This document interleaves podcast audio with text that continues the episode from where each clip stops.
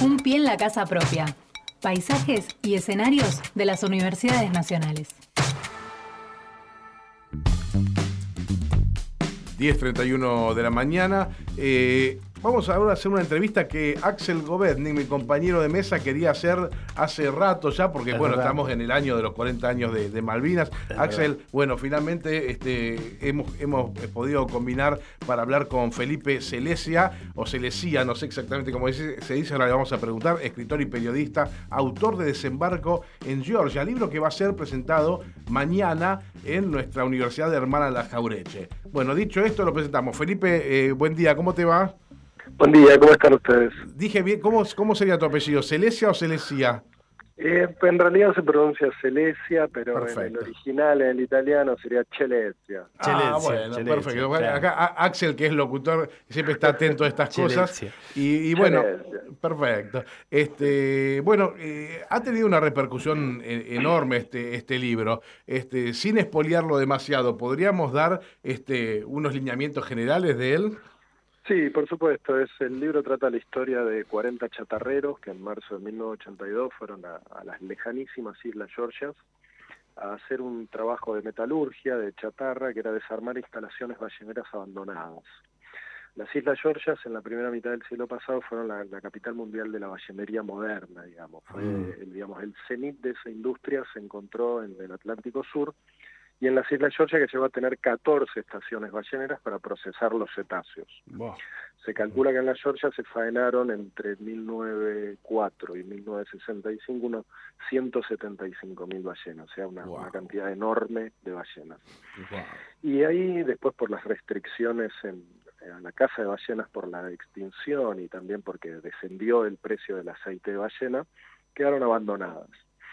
Y un chatarrero Avellaneda, Constantino Davidov, a fines de los 70 descubrió que ahí podía haber un buen negocio para él y empezó a negociar con los británicos para adquirir algunas de esas instalaciones, desarmarlas y venderlas por tonelada, digamos, en el continente. Los británicos aceptaron, fijaron un precio que pagó Constantino Davidov eh, a fines de los 80 y ahí empezó a armar su operación que fue seguida muy de cerca por la Armada Argentina, porque bueno, a, los marinos argentinos siempre les interesó hacer pie en el Atlántico Sur y en las islas en disputa sobre todo. Mm. Y ahí llegaron a marzo del 79, donde, a marzo, perdón, marzo del 82, donde estaban en condiciones de, de ya partir para las islas y ahí fueron.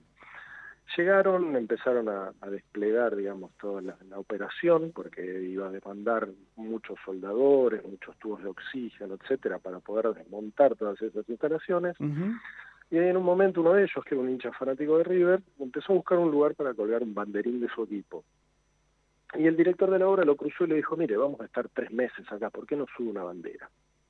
Lo que no sabían los trabajadores que en ese pequeño acto simbólico desencadenarían el conflicto del Atlántico Sur porque sobre las laderas circundantes los estaban observando del British Antarctic Survey, que es el servicio científico para la Antártida de los británicos, y ahí lo que vieron los británicos era como una suerte de invasión de manual para ellos, ¿no? Era gente uniformada, porque tenían el uniforme blanco de la Antártida, que disparaba armas de fuego porque cazaron un reno para hacer un asado, en un buque de guerra, porque era un buque de la Marina el que lo llevó, izaban un pabellón nacional. Entonces, para los británicos estaban dadas todas las condiciones para hablar de una invasión. En realidad ahí había, hubo una picardía de los británicos, porque esto les sirvió, ellos ya por informes de inteligencia sabían que se venía la operación Rosario, la operación azul de recuperación de las Malvinas. Entonces este pequeño incidente le sirvió para tomar la iniciativa en el conflicto que ya sabían que se venía. Ah, bien. Tanto diplomático como en el conflicto militar, ¿no? Claro. Son, eran cosas paralelas, digamos, que iban al mismo tiempo. Claro. Y le sirvió también esto, para tomar la iniciativa, ¿no? Para, para ir a los foros internacionales y para batir el parche de la guerra y para movilizar a la sociedad en torno a esto que sabían que se venía, que iba a ser un conflicto armado importante en el Atlántico Sur, porque no iban a dejar pasar que los argentinos recuperáramos las Islas Malvinas. Bueno, ahí los chatarreros quedan en medio de este conflicto, le piden que bajen, que, que arríen la bandera, lo hacen, y ahí por las radios de onda corta empiezan a ver cómo va escalando todo el conflicto. En ese momento es donde la Armada Argentina decide mandarles al teniente Astiz con 14 hombres para defender a los trabajadores, que llegan muy simbólicamente el 24 de marzo de ese 1982, a proteger a los trabajadores. ¿no? Y en el medio, como para completar el cuadro, un, tres navegantes franceses que medio que naufragan ahí, no tienen otra que dirigirse a las Georgias porque tenían el velero roto y se suman a este contingente tan peculiar de trabajadores, soldados y navegantes. Y bueno, todos ahí se quedan esperando la guerra con toda la tensión y la expectativa que eso implica. ¿no? Impresionante. Eh, Felipe, buen día. Mi nombre es Axel Govendi, te saluda. Eh, quería preguntarte, eh, Habla en marzo, la idea era, por lo menos por lo que contás, tres meses de actividad para desarmar todo lo que tenían planeado. Eh, evidentemente esto ya estaba en connivencia con los militares en aquel momento, porque entiendo que agarran los meses de invierno, podrían haber hecho en verano, ¿no? Por ejemplo. Sí, exactamente. Yo eso se lo pregunté a Davidov, que tuve la oportunidad de entrevistarlo, y me dijo, no me habilitaron el buque antes, si no ah. hubiéramos ido en pleno verano. Claro. Pero no me habilitaron el buen suceso, que fue el buque que lo llevó, el buque de transporte de la Armada, mm. que no estaba artillado, digamos, no, tenía armamento. Sí. Eh, no se lo habilitaron y no sabe por qué. No sabe. Eh, no, tenía registro. Sí, es una época muy mala porque muy rápidamente el clima empezó a deteriorarse, claro. a complicarse porque se, venía el invierno y las condiciones en, el extremo, digamos, ahí están en el paralelo, en paralelo 40, son muy rigurosas, en otoño, fines del verano, muy rigurosas, vientos eh, salvajes, bajas temperaturas, nieve, digamos, muy difícil trabajar en esas condiciones. De hecho, los trabajadores que nunca dejaron de trabajar y de desarmar las instalaciones, tuvieron dificultades varios días y tuvieron que trabajar bajo techo por, por el rigor del clima. Claro. Claro. Eh, eh, ¿Vive este, este ciudadano de Avellaneda, este chatarrero? ¿Qué es de su vida? Se murió hace ah, menos de un mes. Ah, mirá. Y se murió repitiendo que él no sabía de, de las, digamos, que, que eso iba a, a, generar semejante conflicto y que la Armada nunca le blanqueó, digamos, sus intenciones ni le avisó que iban a recuperar las Malvinas y con ello los iban a dejar a sus trabajadores en el medio de un teatro de operaciones militar. Porque la verdad fue esa, los militares permitieron este, esta campaña civil a sabiendas de que se iban a complicar las cosas con el Reino Unido, ¿no? Claro, claro. Bueno, y teniendo en cuenta que, que, esta es una, una, esta es la radio pública de la Universidad Nacional de Avellaneda, te pregunto, Felipe, algunas cosas más de este, de este vecino de acá de Avellaneda. Este episodio, este, ¿Tenía, tenía algún, alguna chatarrería acá en Avellaneda? ¿Sabés dónde, de dónde, dónde era exactamente para conocerlo más, no? Sí, sí, eh, tiene, tenía su, su taller original, estaba frente a una plaza que no recuerdo, después prometo enviarles la dirección ah, exacta. Está bien. Una plaza muy importante ahí de la ciudad, de la localidad. ¿Sería la Plaza San Martín?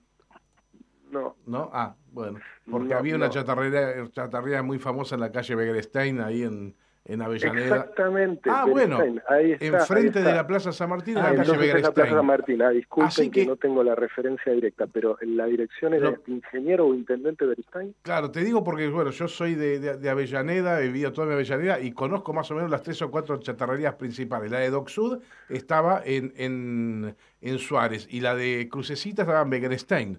Así que tiene que ser esa, enfrente a la Plaza San Martín de Avellaneda. En diagonal muy importante, muy bonita. Sí, muy le, le, cuento a los vecinos en diagonal a la maternidad Ana Goitía. ¿eh? Claro. Allí este, este, estaba esta, esta chatarrería que, que yo la, la, conocí perfectamente y alguna vez con mis amigos cuando éramos chicos hemos llevado algún pedazo de fierro para vender ahí. bueno, exactamente ahí, ahí fue donde falleció Davidoff, ahí fue donde tuve dos largas entrevistas con él. Él tenía el taller debajo y arriba era su vivienda, un departamento muy cómodo.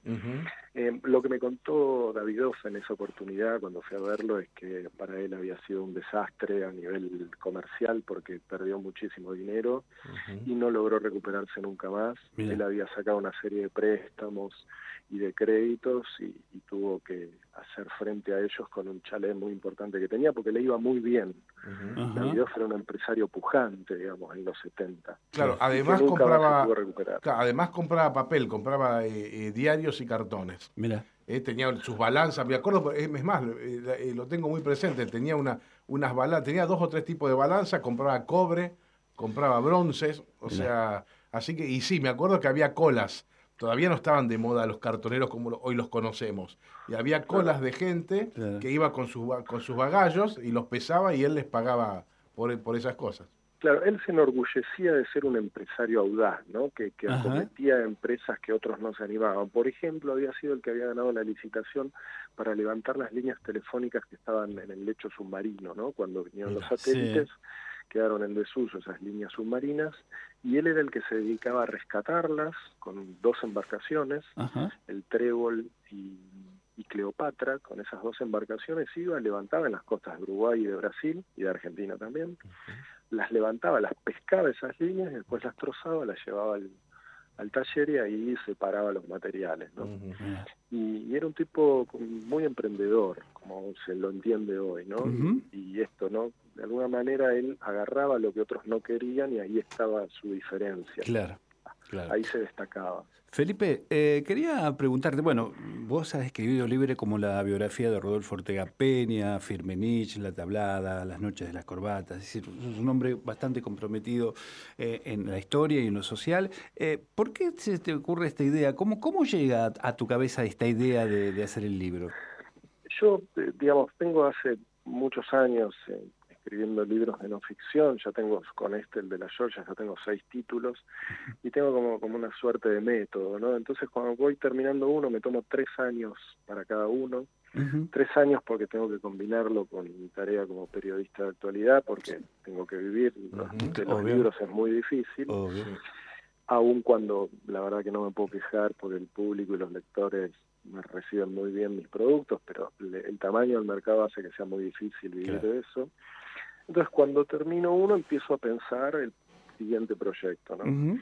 Y ahí en ese momento se me cruzó esta frase que ya es un lugar común de Astiz se rindió sin tirar un tiro en las Georgias. Sí. Y ahí inmediatamente me fascinó esta paradoja, esta contradicción de que uno de los represores más afamados, más tristemente célebres, se acobardara ante la posibilidad de enfrentarse a sus pares, ¿no? a soldados profesionales. Era tan valiente con los detenidos desaparecidos y que fuera un cobarde con... Se ajustaba un poco a la leyenda y a los antecedentes del personaje, pero me seguía pareciendo algo increíble.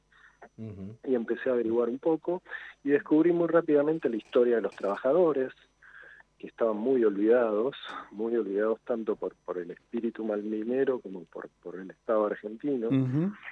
Y ahí encontré que había una historia incompleta, con huecos y sin contar, porque no tenían nombres propios. Estos trabajadores no se sabía quiénes eran. Mm. ¿No? Había alguna referencia de Davidoff, porque Davidoff había hecho denuncias públicas y había intervenido para lograr algún resarcimiento sin lograrlo, pero los trabajadores eran muy anónimos.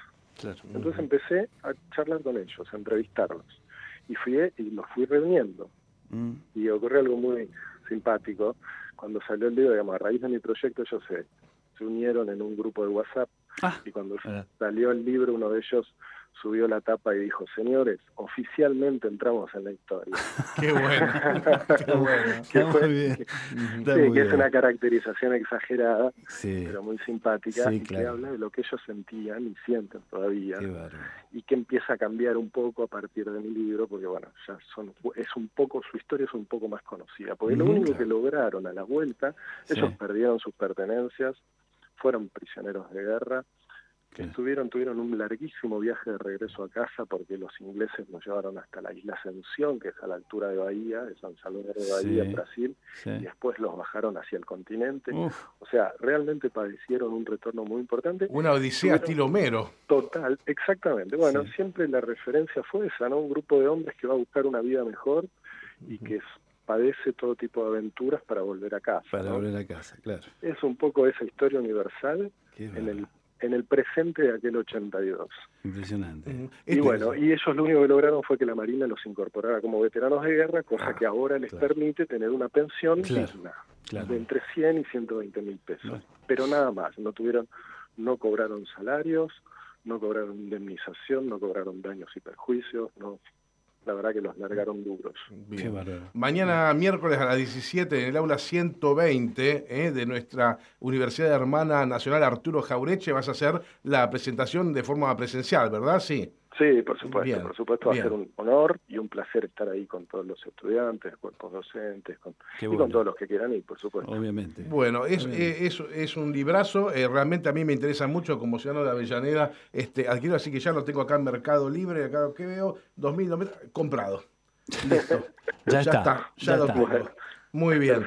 este, realmente es una, una, una gran historia. Eh, Felipe, no sé, Axel, si te queda algo. No, no, no, no, felicitarte por, por, esto. La verdad que es una historia que uno ni, ni, la pensaba. Este, entender que desde Avellaneda empezó de alguna manera este, todo lo que desató en 1982 con respecto a las Islas Malvinas es, es fantástico, ¿no? Ese fue otro de los grandes atractivos, la proeza que logró este hombre de Avellaneda, este inmigrante económico, Constantino Al lograr negociar en esos términos con, los, británicos fue realmente una proeza. Exactamente, Felipe, muchísimas gracias por tu tiempo ¿eh? y será hasta cada momento. Abrazo. ¿eh? Un gusto. Saludos. Un pie en la casa propia.